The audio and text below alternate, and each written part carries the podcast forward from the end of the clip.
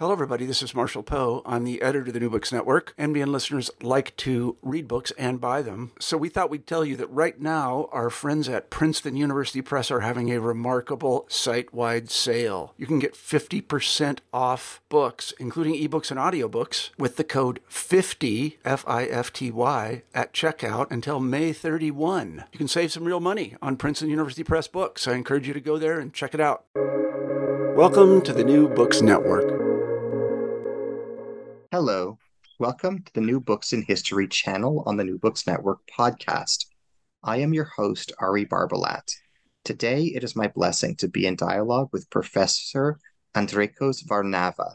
He is Professor of British Imperial and Colonial History in the College of Humanities, Arts and so- Social Sciences at Flinders University in Adelaide, Australia. Today, we'll be discussing his newly published book, British Cyprus and the Long Great War, 1914 to 1925. Empire, Loyalties, and Democratic Deficits, published in New York by Routledge 2020. Andrekos, it means the world to me to be in dialogue with you today. Thank you. It means the world to me as well. It's a pleasure to be with you. To begin, can you kindly tell us about yourself? Where did you grow up? What formative events in your life inspired the scholar you would become as an adult? Well, I grew up in Melbourne.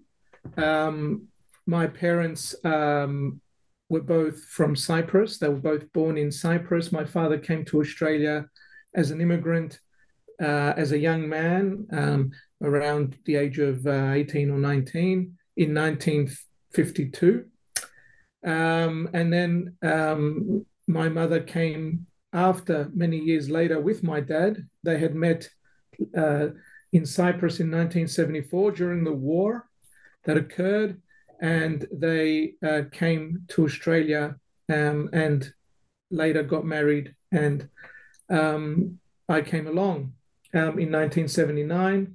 Um, I grew up um, always, as far as I can remember, anyway, having a passion for history, um, particularly the two world wars.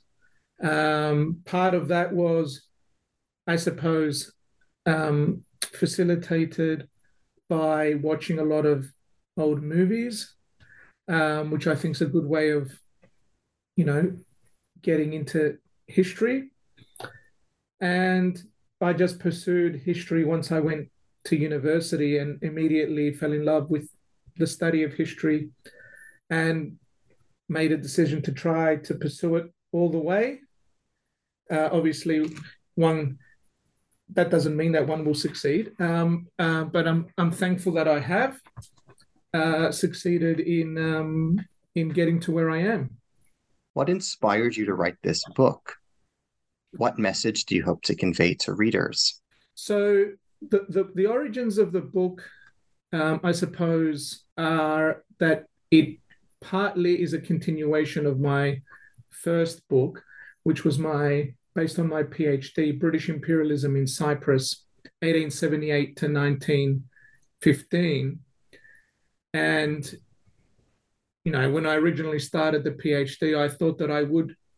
I, I, I didn't know that I would stop at 1915, and, and I had hoped that I would wouldn't. But I later realized that that was too much. So I ended up stopping at 1915, which seemed a logical break uh, with the failed British offer to cede Cyprus to Greece. And then I, it was always in my mind to write this next book, um, looking at more generally the role of Cyprus during the First World War and the experiences of the Cypriots as part of the British Empire. Um, but before I did this book, I discovered the Cypriot Mule Corps and decided to do a themed book on the Cypriot Mule Corps and all of the elements, I suppose, of that story. So I took a break from this book, from writing this book that we're going to talk about. Um, and the themes of, of this book really are, as the subtitle suggests, or as the, well, the title suggests as well, that I'm not just talking about the war that finishes in inverted commas in 1918. But I'm interested in pursuing this idea that others have also talked about that there is this long uh, Great War that follows after the armistice, um, and there there there is a, you know hot uh, side to it, and then there's there's also the cold side to this um, that continues, particularly in, in, the context of the Ottoman and former Ottoman worlds. Um, but what I'm trying to convey is that the the the experiences of colonial societies need to be studied. Uh, the experiences during the the war. And I suppose I'm really interested in this question of loyalties and, you know, complicating that, the question of loyalties. And on the other hand, looking at this idea of democratic deficit within a colonial setting and how this is something that is, on the one hand, in, inherent within colonial societies, but also we see um, because of the na- because of the nature of British control and rule and governance. But also, we're seeing, in particularly in this context, how the Cypriots are so, uh, the Greek Cypriots are so fixated with one idea that they um, really it's to the detriment of their own development, uh, political development. What are the primary themes in your book? What story and stories does your book tell? So each each chapter um, apart from the first one, I suppose, um, tries to te- tries to tell a, a, story, and then I try to bring this together uh, later on.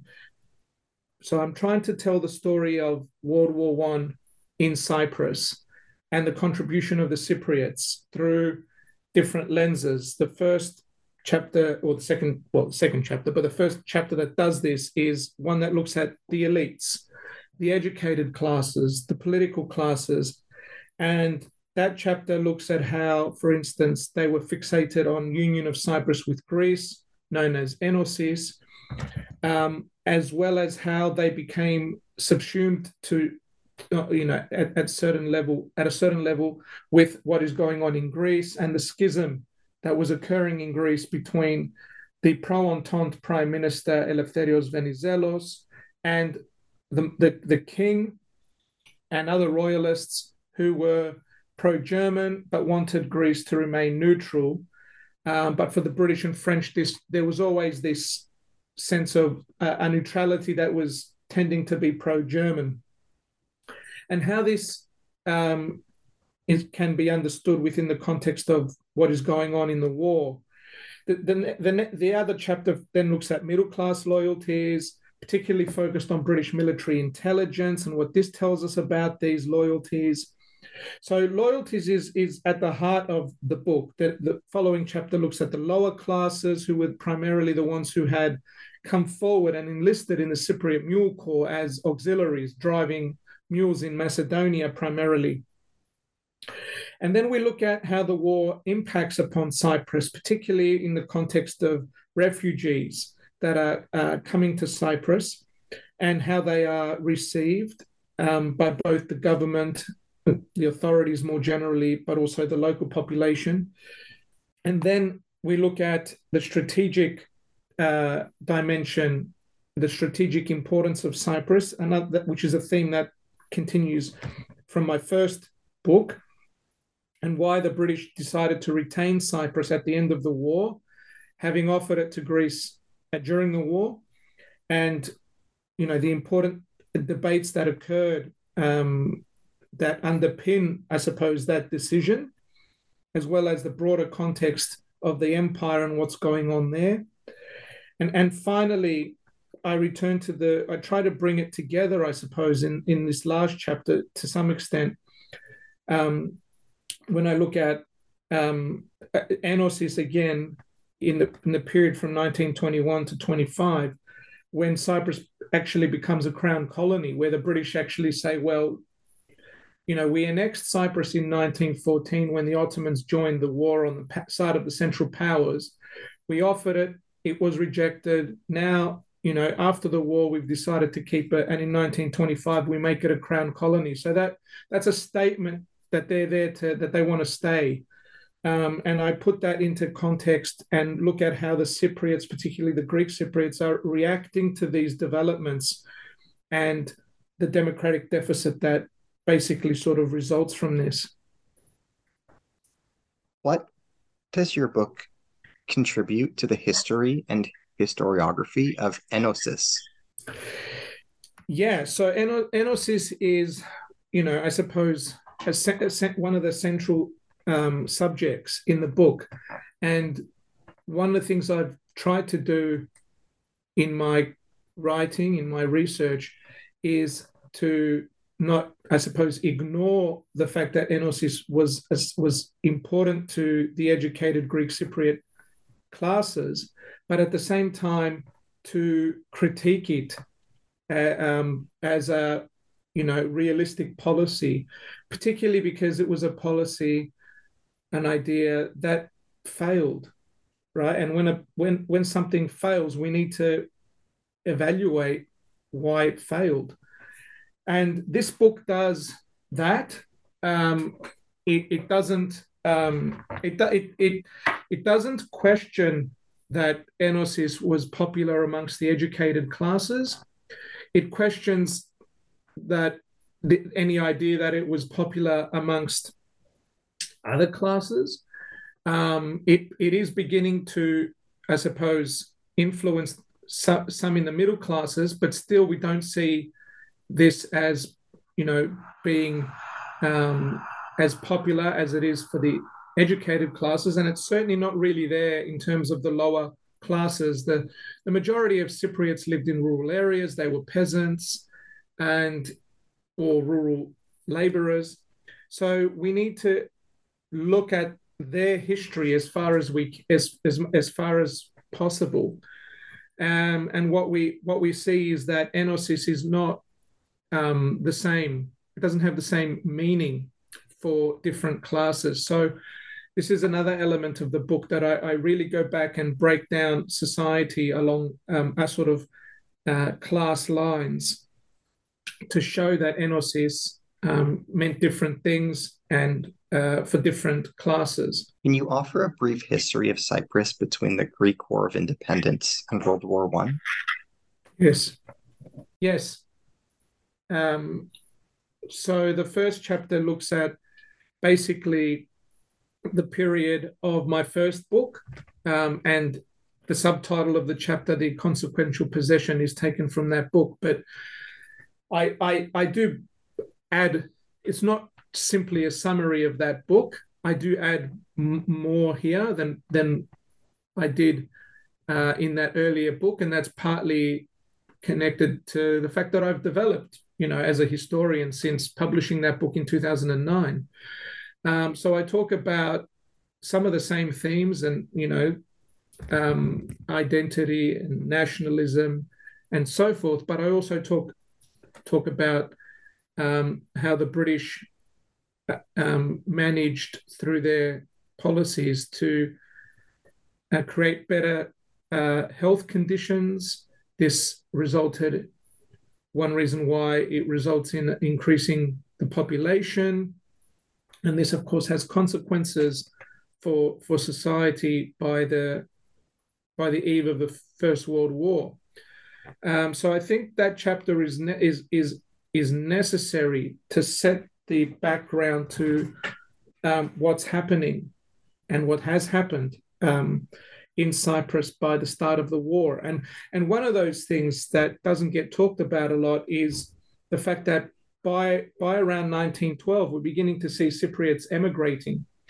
Uh, to non-traditional places. I mean, traditionally they, they they're emigrating to Egypt, they're emigrating to Syria, Anatolia. These places are very close to Cyprus, and and you know they can go back to Cyprus relatively uh, easily. However, by 1912, we're seeing Cypriots emigrating to Western Europe, but also North and South America. And this is a result of the two things. One is they're being pushed out of Cyprus because the population has increased and there aren't uh, the opportunities there to sustain them but also they're being pulled because of the opportunities for work in those other places. Can you tell us about the history and lived experiences of Armenian refugees in Cyprus, as well as Ottoman Greek refugees in Cyprus? Yeah, so this is the subject of, cha- of one of the chapters where I look at the refugees. I look at um, so there were there were three, broadly speaking, groups of refugees: the White Russian, the Armenian, and the Ottoman Greek that settled in Cyprus. They were, you know, as a consequence of um, conflicts and this this feeds into the idea of the long great war they were conflicts i suppose that start after the war but sort of are rooted in conditions of the war itself. Um, so probably out of those groups the most i mean in the end not many of the white russians ended up staying in cyprus and they the vast majority ended up being moved to the balkans the Armenians uh, were being expelled after the war. Those that survived the genocide were promised that they could return to their homes. They would come. They were supposed to come under French control uh, in and around Cilicia, in southeastern Anatolia, and other and sort of further north as well.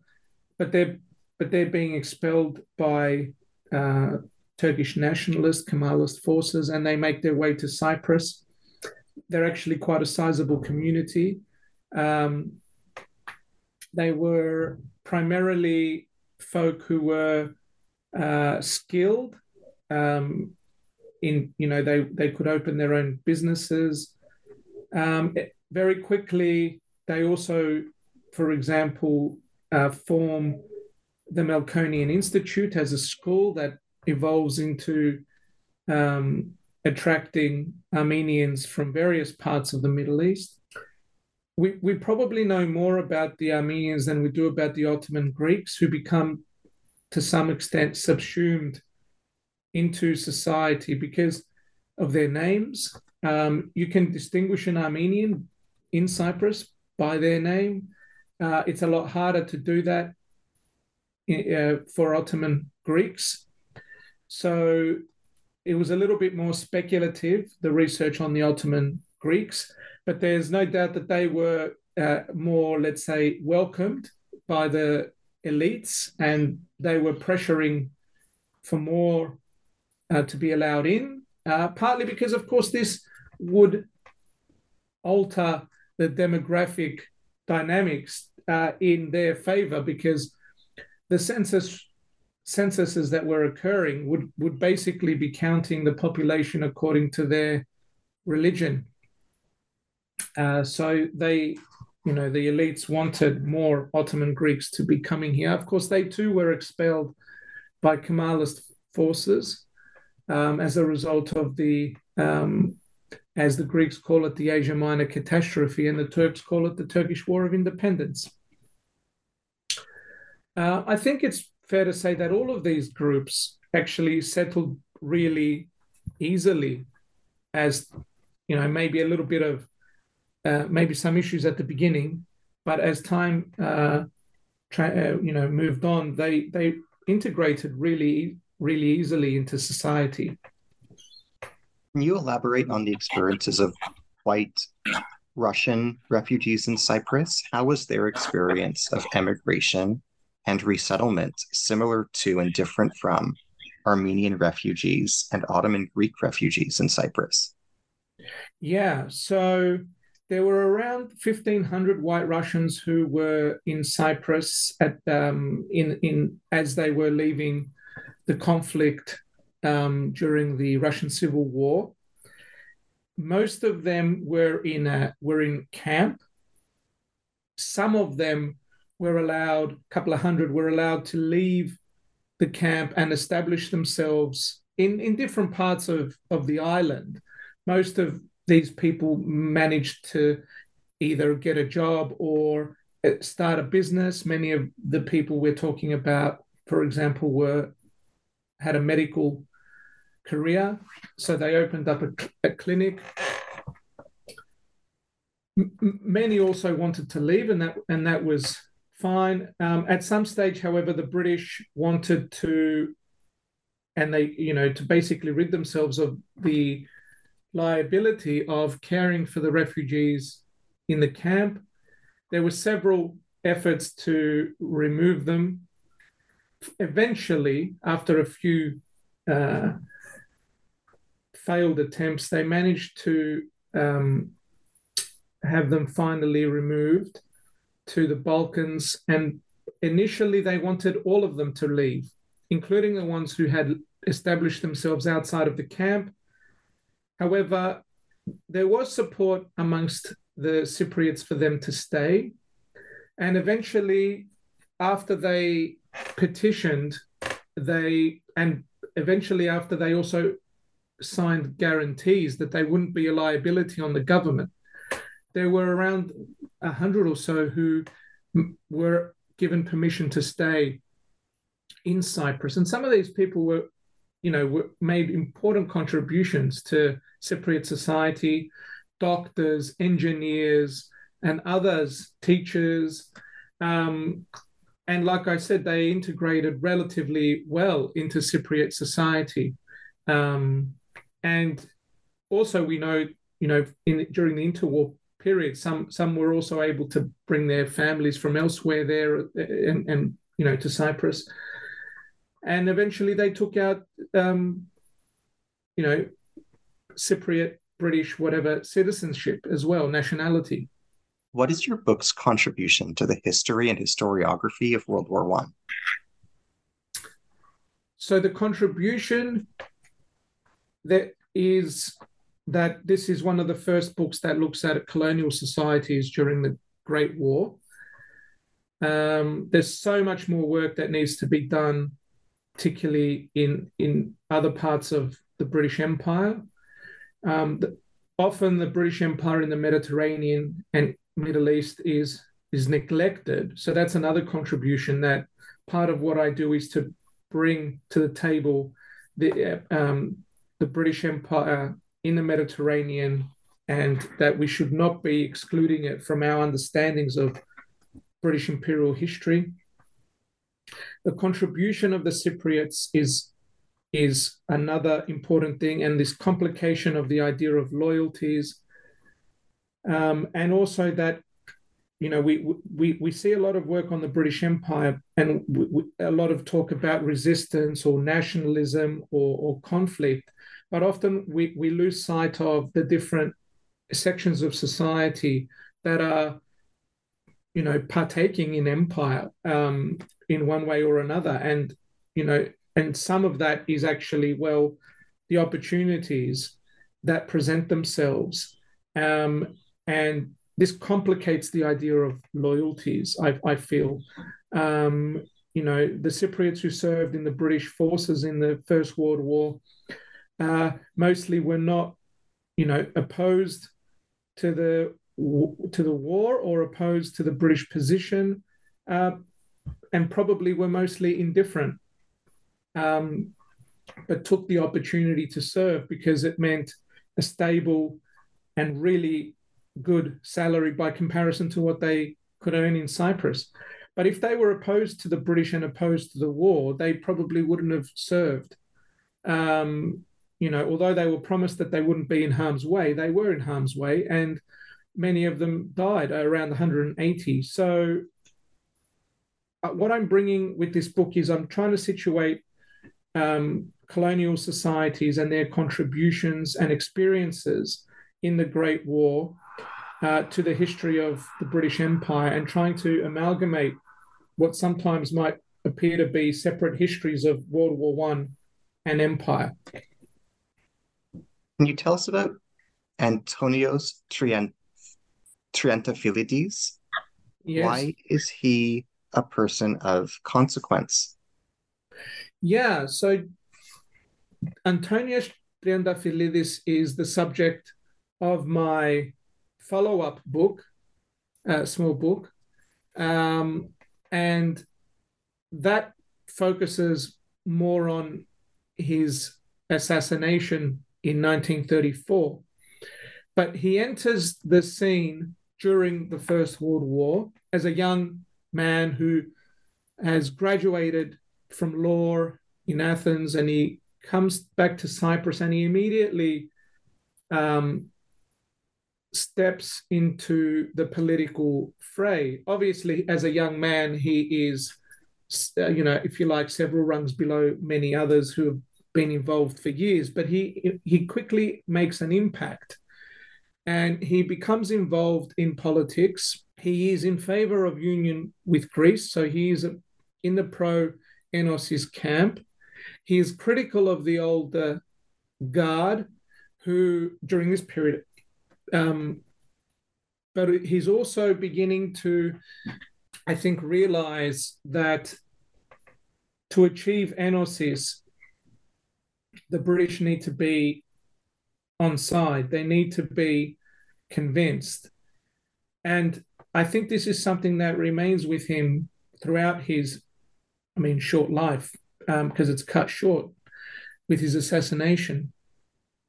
What what role he plays during this period is mostly behind the scenes, and at one stage, it appears that he has the um, respect and ear of the of the High Commissioner slash Governor, who proposes to him a solution to break what is a deadlock in the sense that the Greek Cypriot elites have withdrawn, if you like, from participating in the representative institutions.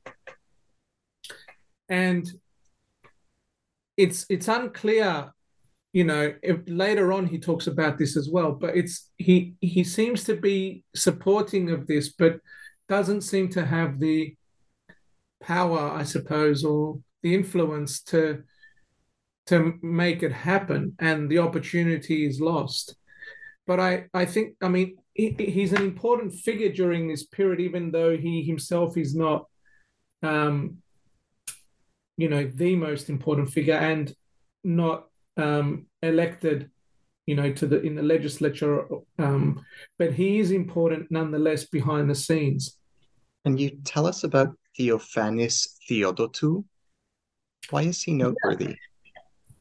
So he's noteworthy. He's in fact Triantafylidis' well future father-in-law, and he is one of the ones in the old guard, if you like, who who've been around for a while and he has been um, very much in the at the forefront of supporting Enosis. Um, however, you know the British don't seem to, you know, they on the one hand there is a there is a, a kernel of respect for him, but on the other hand, there is this recognition that Theodotou um, is is the type that is unwilling to go to the you know to fight for enosis in in you know in, that sense. Um so he he's a figure that the british keep at a keep at a distance. They don't um, he's not that he's not like Triantafylidis in the sense that the British don't think that Theodotou is someone who can, um, you know, provide leadership that is practical and and logical. Uh, that he is, uh, if you like, rather more the emotional type. What were the repercussions for Cyprus of the Sykes-Picot Agreement?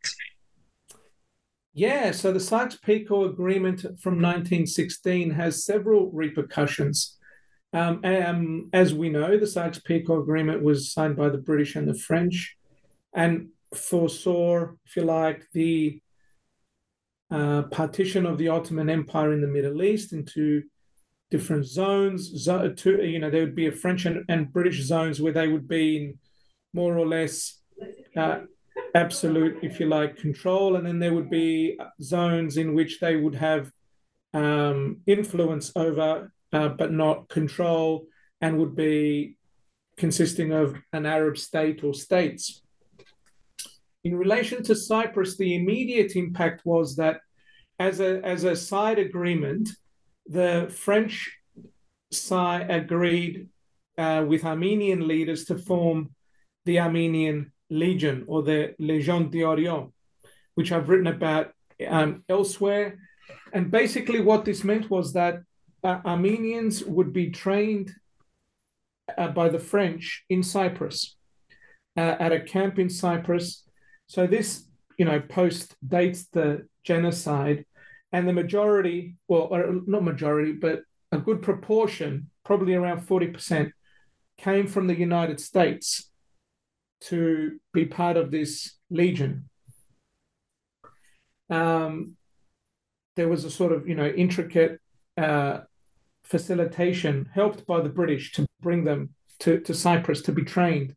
And they served in the French forces, limited as they were in the Middle East, in the Palestine campaigns, and also then as part of the French army of occupation of Cilicia. But they were trained in Cyprus. So this impacted Cyprus, particularly the eastern part of Cyprus where the camp was.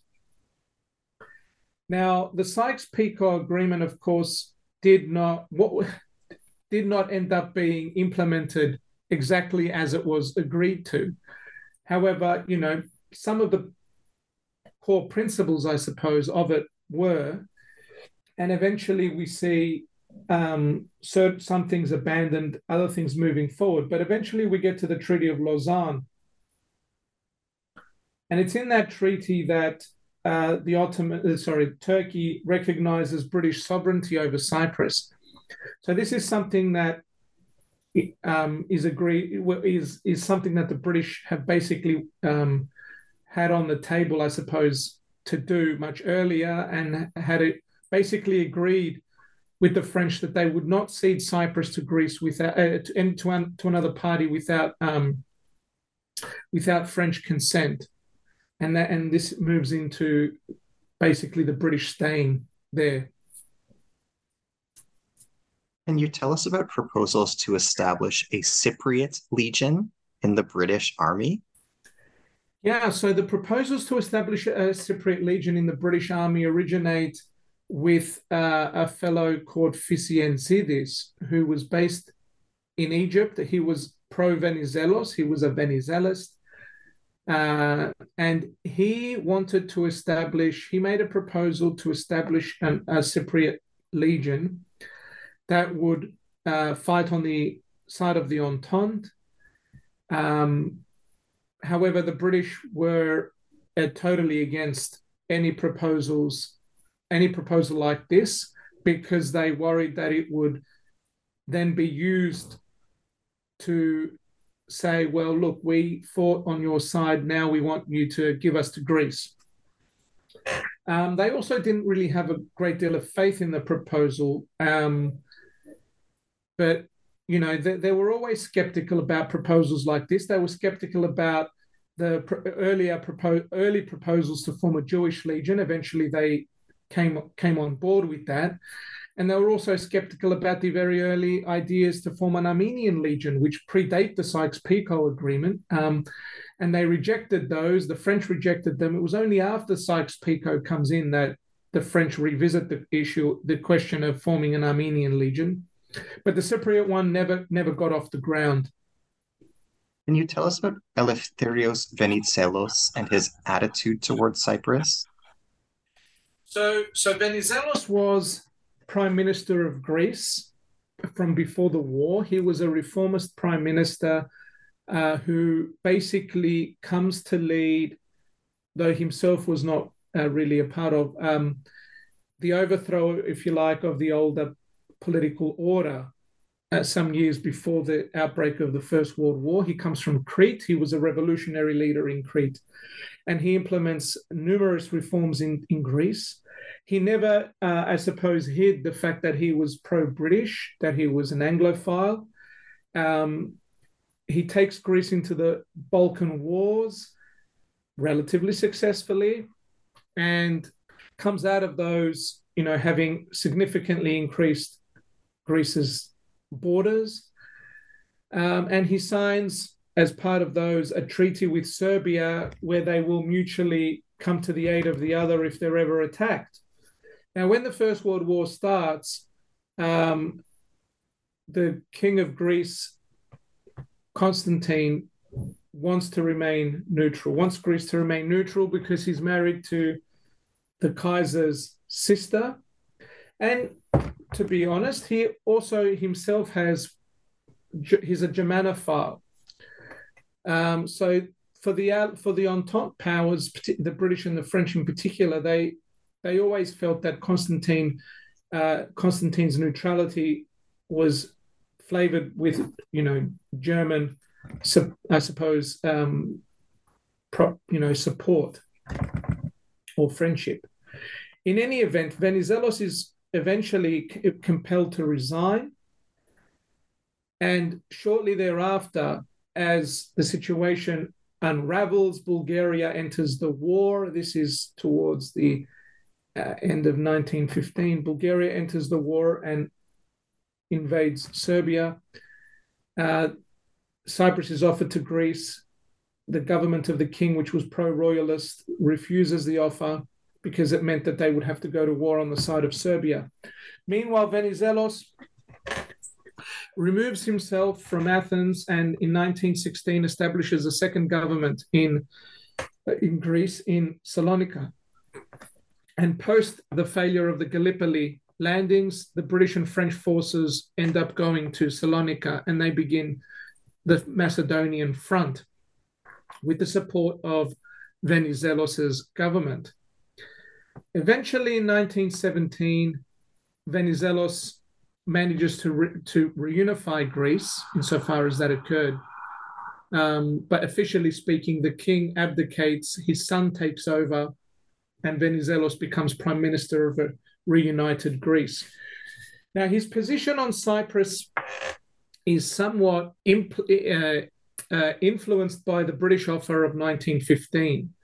He believes that the British uh, will offer Cyprus to Greece again, and therefore Cyprus does not feature highly on his list of, so to speak, if you like, demands. And he always favored um, a position which Triantafylidis comes to agree with that the Cypriots need to keep the British close to them. They need to engage and, um, if you like, develop their own internal uh, democratic, if you like, um, politics, and if um, slowly call for union with Greece and not become impatient and certainly not become violent. Um, and when we do see violence in 1931, Venizelos is opposed to it. Uh, and he criticizes what, what occurs when there are attacks on government buildings and including the burning of government house in Nicosia. So he always favored an approach um, if a, a more, I suppose, constitutional approach to bringing about enosis. Who was Haji Eftichios Haji Prokopius? Can you describe his significance? Yeah, so he's a really interesting figure that hasn't been studied very much at all. He was uh, a mayor of his um, very large village in Nicosia, Deftera, and a member of uh, the Legislative Council. And he comes to the forefront, if you like, in the early 1920s when the on the one hand the the the sort of more nationalistic Greek Cypriot elites don't want to participate in representative government. And and he is one of the figures that steps up and, and fills that void and then manages to maintain his popularity when the nationalists do re-engage in the, in politics and the british basically consider him to and others he isn't the only one but he's the, the most successful one of the most successful ones as if you like this independent local force who is highly popular amongst his constituents. And if my memory serves me right, he beats he beats Theodotou in one of the elections. Um, and he does a lot of very important work in bringing about changes and infrastructure changes and other types of development in his for his constituents. What was the spectrum of opinion within Cyprus regarding enosis? How did Armenian, Maronites, Catholic, and Muslim Cypriots view enosis? Well, generally speaking, Armenians, um, uh, uh, Maronites, um, Turkish Cypriots, Muslim Cypriots, if you like, were were opposed to enosis. They they saw it as a threat. They were they were demographically speaking in the minority. Turkish Cypriots uh, numbered around twenty percent, um, and they always opposed the idea of enosis. They always saw it as a threat to their um, even to their very existence in the island uh, and the Armenians, Maronites, other minorities took the took the exact same view, um, and consistently stated in petitions to the government whenever Enosis was being hyped up by, by certain Greek Cypriot nationalists, because of course the Greek Cypriots themselves were, were never really united behind Enosis. And you know the book talks about the the, the class uh, dimensions of this as well. But they, these other groups, they were always opposed. What is your book's contribution to the history and historiography of Greek nationalism? So, on the question of Greek nationalism, the, the, the book basically says that not everybody who was who may have considered themselves Greek uh, uh, danced with one tune to to Enosis and there's basically a transition going on in Cypriot society across, you know, the first decades of British rule and well into the 20th century, uh, which is really a, a more top-down type of transition in which the educated cl- classes are basically saying that Orthodox Christians are Greek and belong to the Greek world, and it and this comes into, I suppose, conflict with the identity that had been dominant during the Ottoman period, which was Romiosini, or the idea that Orthodox Christians are, are Romans, um, uh, Romni, basically from the Byzantine tradition. Um, and in some, you know, in the early period, there is a tension here, even within the church in Cyprus, which is, of course, quite dominant um, on, on some levels, you know, that this is an alien idea, that nationalism is an is alien concept to our religion.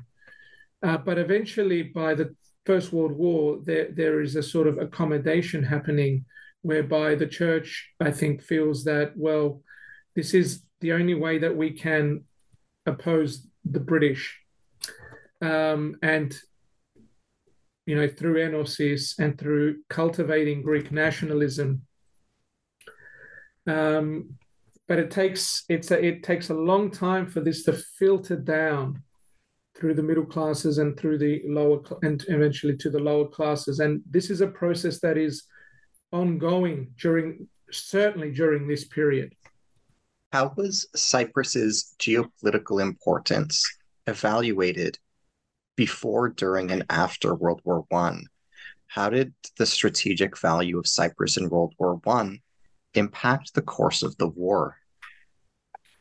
Okay, so they, these are interesting questions. Um, before, bef- you know, as the when World War One begins, there is a general consensus amongst the British uh, that Cyprus was um, an inconsequential possession and that its only real importance lie lay in the fact that it could be given up for something better, for some something more advantageous. Um, there was, for example, the, a proposal to cede Cyprus to Greece even before the war started, in exchange for control um, and using a base, a naval base in the Greek island, Greek island of Cephalonia, which is one of the Ionian islands. That didn't materialize, but the but the um, the importance of this is that Cyprus remained, even when the war started, uh, you know, as a as a as a pawn really to be given up. Uh, there were hardly any troops in the in the island. Um, there there would never have been any attempt to maintain the island. Um, you know, to take forces there to defend it if it were attacked. Um, during the war, Cyprus, of course, of course, the war was around Cyprus. So the real importance for Cyprus, uh, the real importance of Cyprus, sorry, was to basically not leak information to the enemy um, because of its connections, in particular, and uh, to Egypt. Now, what they did not know at the time was that what was going on in the war itself in Egypt, in Palestine, but also the the you know what was going on in a limited way in Cyprus. Uh, you know, for instance, the Arme- the base that was training the Armenians or or, or whatnot. What they didn't realize is that at, at one point during the war, a group of Turkish Cypriots stole a, a small vessel, went over to Anatolia, and basically spilled all of the these secrets. And this is corroborated by the fact that they we they then flew airplanes over Cyprus and took ph- photographs of the military installations. However, the role of Cyprus during the war was, I would say, relatively limited. After the war, when the British begin to, re, to to consider the question of whether they should keep it or not, um, basically they those who are, are coming up with the different reports, they've already made up their minds. They they already have a position. We don't want to give Cyprus up, um, and they begin their their their emphasis is on the potential future uh, strategic value of Cyprus rather than the value that they can turn back to and say, well, look, it was a critical air base or it was a critical naval base or whatever. It, it was neither of those during the war. So, so they're basically talking about potential strategic value. So, based on that potential strategic value, they make a decision to keep Cyprus. Now, that potential that potential strategic value does not materialize post-war or even into the into you know later parts of the interwar period they don't develop cyprus as an air base they don't develop cyprus as a naval base um, and they do revisit the question in the mid 30s again um, but ultimately they they decide on the eve of world war ii to sign a to, to actually sign a treaty with italy trying to keep Italy, trying to appease Italy. They didn't just appease Germany, they appeased Italy by signing this deal. And as part of this deal, they said, well, we won't develop Cyprus into a, a base without Italian consent, which is an extraordinary um, thing to agree to when Cyprus was part of the British Empire.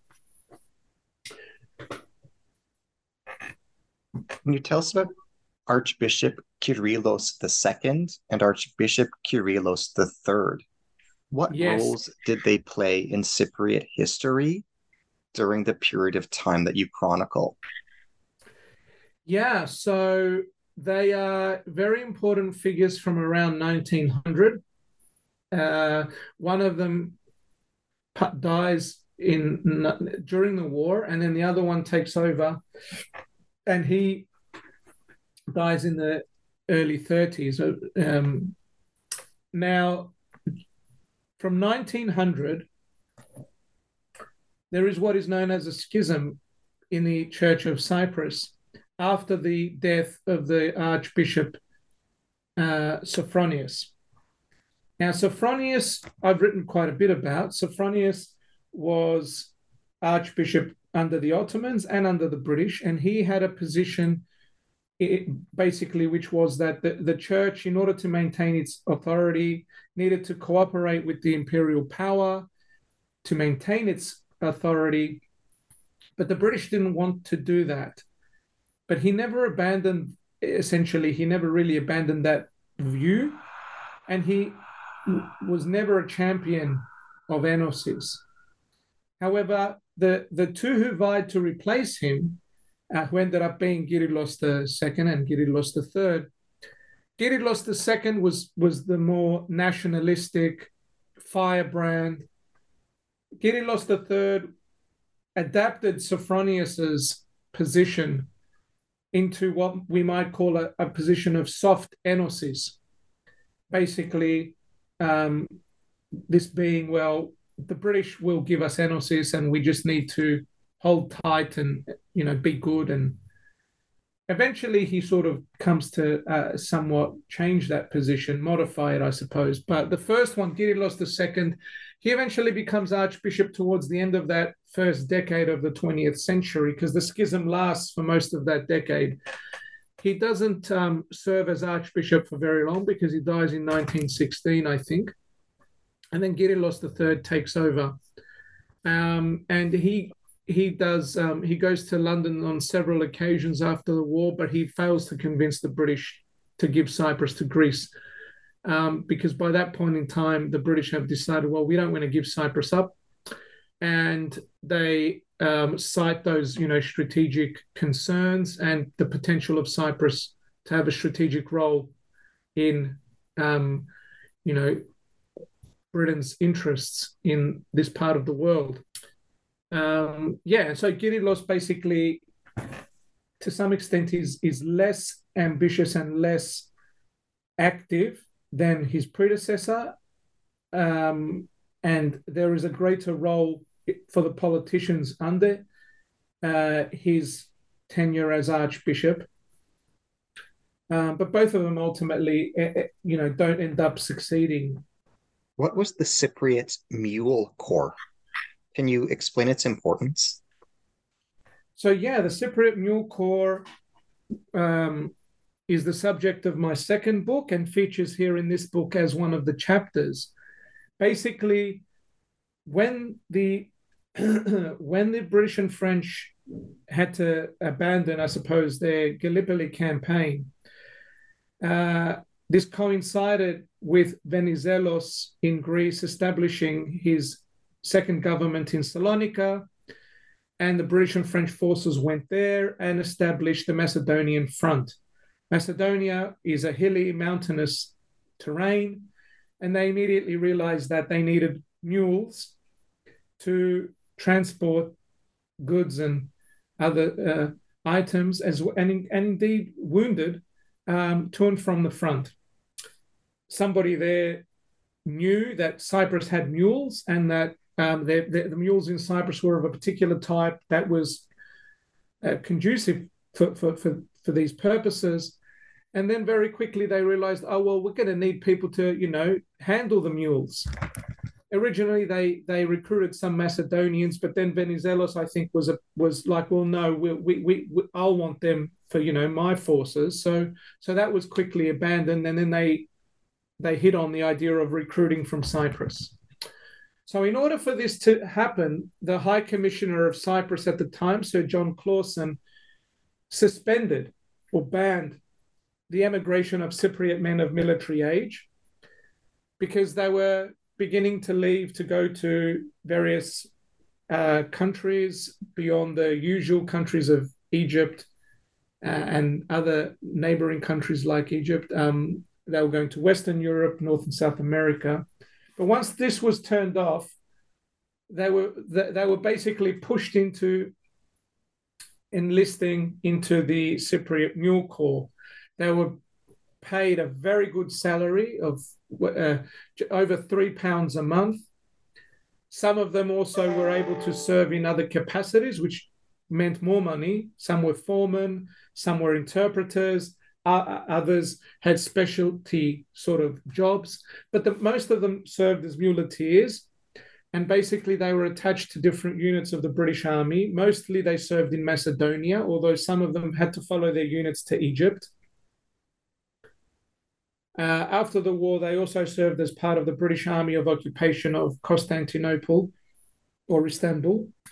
The incentives for the Cypriots, who were primarily, you know, almost 60% of those who served were from rural areas, from small villages of less than 900. you know, the incentive was the, the wage. And there was a scheme also whereby the British would take a portion of their salary to give to their dependents back in Cyprus. Their contribution was very substantial. I mean, over 20% of the Cypriot male population of military age served.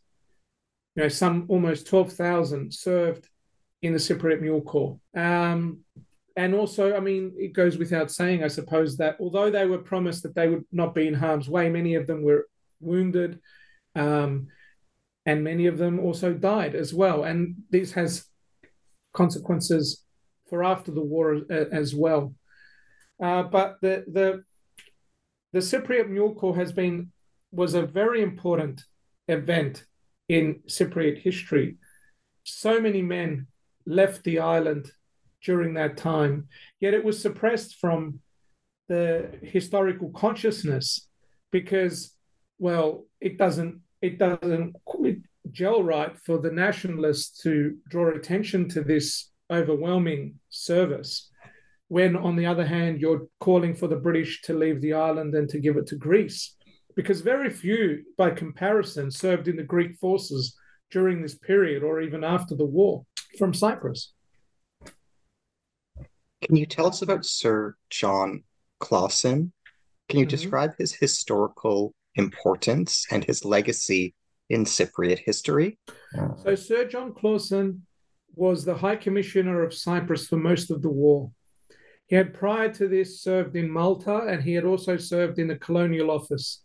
He was appointed High Commissioner at a time when the previous High Commissioner, Hamilton Goold Adams, uh, who's the subject of another article that I've published, he was basically, I think, fair to say, removed from his role because he was considered to be uh, not not suitable anymore, and he was appointed governor of Queensland, and Sir John Clauson replaced him. Now, Clauson was a very practical, level-headed High Commissioner. He tried to, uh, on the one hand, do as much as he could for the war effort without um, rocking, I suppose, the boat in Cyprus. His his main focus was to not antagonize the Cypriots. Um, and like I said, he, you know, he, he was the one who was instrumental in the successful recruitment of Cypriots into the Cypriot Mule Corps, for example. Um, he died in office uh, towards the end of 1918. Um, he's not very much, I mean, very few of the high commissioners and governors of Cyprus are, are remembered by, by the Cypriots because, you know, for them, they're British and they don't want to remember them. Um, but a lot of them did a lot of uh, important, uh, you know, things in the in the country, in particularly around infrastructure, particularly also in investing in public health um, and other uh, areas as well. Can you tell us about Sir Malcolm Stevenson? Why is he notable? So he replaces Sir John Clauson as High Commissioner. Initially, uh, the appointment is a sort of, uh, you know, um, acting in the role, uh, but then he is eventually appointed to a full term, which which which means also that he's one of the more he's one of the longer serving high commissioners. Um, and it, this goes into when Cyprus becomes a crown colony as well. He he he has a different, I suppose, legacy than Clauson, um, because for some Cypriots who know, I suppose, a little bit about their history, although it's completely one-sided, Stevenson is is a little bit of the a little bit uh, of the bogeyman because he is considered one of the people who prevented enosis from occurring after the First World War. And he is accused by some on the Greek, Greek Cypriot side of the literature for antagonizing Greek Cypriot politicians. And so my book actually, not that it's, you know, in any way pro empire, uh, certainly not. But what it does try to do is give context to his actions and also um, point out that it was also the Greek Cypriots who refused to engage in the political process and removed themselves from representative inst- institutions at a time when uh, probably you know they shouldn't have done that.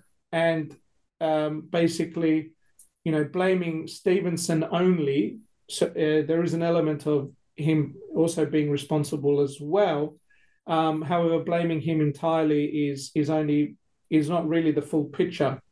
What is your book's contribution to the historiography uh, of the British Empire and Commonwealth? How does your book advance our understanding of British imperial history?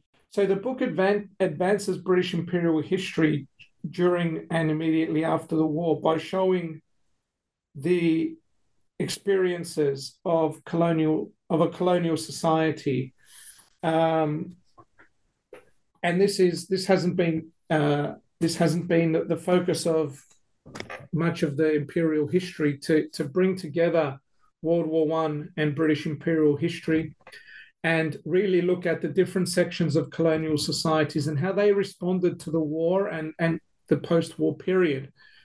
Uh, so that is primarily my, you know, the main contribution, as well as you know more broadly how the British went about um, maintaining and consolidating their empire after the war, certainly in this part of the world, in which their interests were increasing because, of course, they take up mandates for Palestine, mandates for Jordan, mandates for Mesopotamia, what becomes Iraq. So, so they are really on the ascendancy here. Um, and, and, and Cyprus needs to be part of that story as well.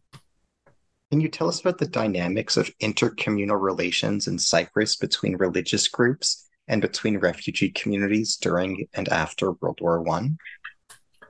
So yes, this is a very interesting question. I mean, there's a lot of debates around the question of the relations between particularly Greek Cypriots and Turkish Cypriots. And again, I, I you know, I think by taking the approach that I did in the book to look at the different sections of society, I think it's pretty obvious that we can see that there isn't one exact answer for for for, for this. I mean, generally speaking, the relationships were good. However, if we're looking at the more educated elites, there there is clearly tensions and potential there for conflict. At the lower levels, that's less so. However, um, there are also as a result of uh, also the war, there are certain tensions at certain times that potentially could spill into um, violence, um, not not in rural areas, in in urban areas. Um, so this is where we see we are seeing, I suppose, um, on the one hand, some movement from rural to urban, and there the, the the process that they've undergone for to you know to be, I suppose, radicalized.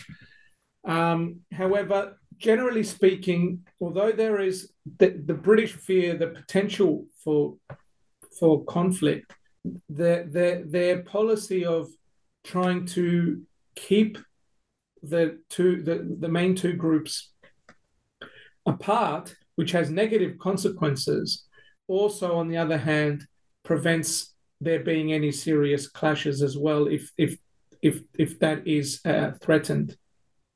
Can you tell us about Cypriot's involvement in the Greco-Turkish War of 1919 to 1922? Yeah, so this is also the subject of another article that I published in Journal of Modern Greek Studies, in which I show that there was very very limited by comparison to their the, the Cypriot involvement in the British forces during the Great War. There was very limited involvement of Cypriots in the Greek armed forces, both during and after the war. Mostly, we are talking about Cypriots who were either in Greece at the time or, or, or in the Ottoman Empire, you know, and were, you know, um, either volunteered or were forced into either the Greek or the Ottoman armies. Um, I also discovered that uh, a number of Cypriots, uh, Greek Cypriots, who were um, in Egypt um, and sometimes um, also in Greece, were forced into serving in the, for the Greek forces, and even instances of Cypriots being kidnapped in Egypt, uh, and that is the subject of that of that article. So I think we need to understand the context here um, and the the statistics really that very few, by comparison, served in the Greek and Ottoman forces either during or after World War One. Um, Can you tell us about the democratic deficit in Cyprus in the early 1920s? Sure. So, what I mean by this is, I mean, most colonial societies, by the very nature of being colonized and subject to imperial control, have a democratic deficit.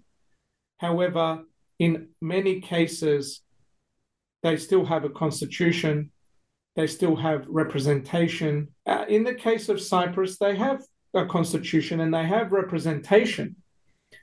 However, what happens after World War One is that because the British reject the, the demands of the nationalists for Enosis, they decide to withdraw themselves from the constitutional process and representative institutions.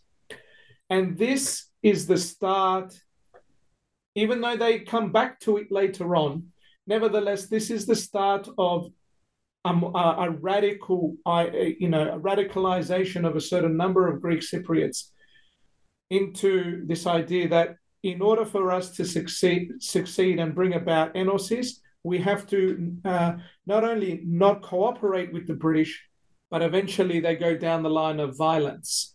And this isn't something that just begins in the 1950s. This goes back to this period and, and specifically it goes back to 1929.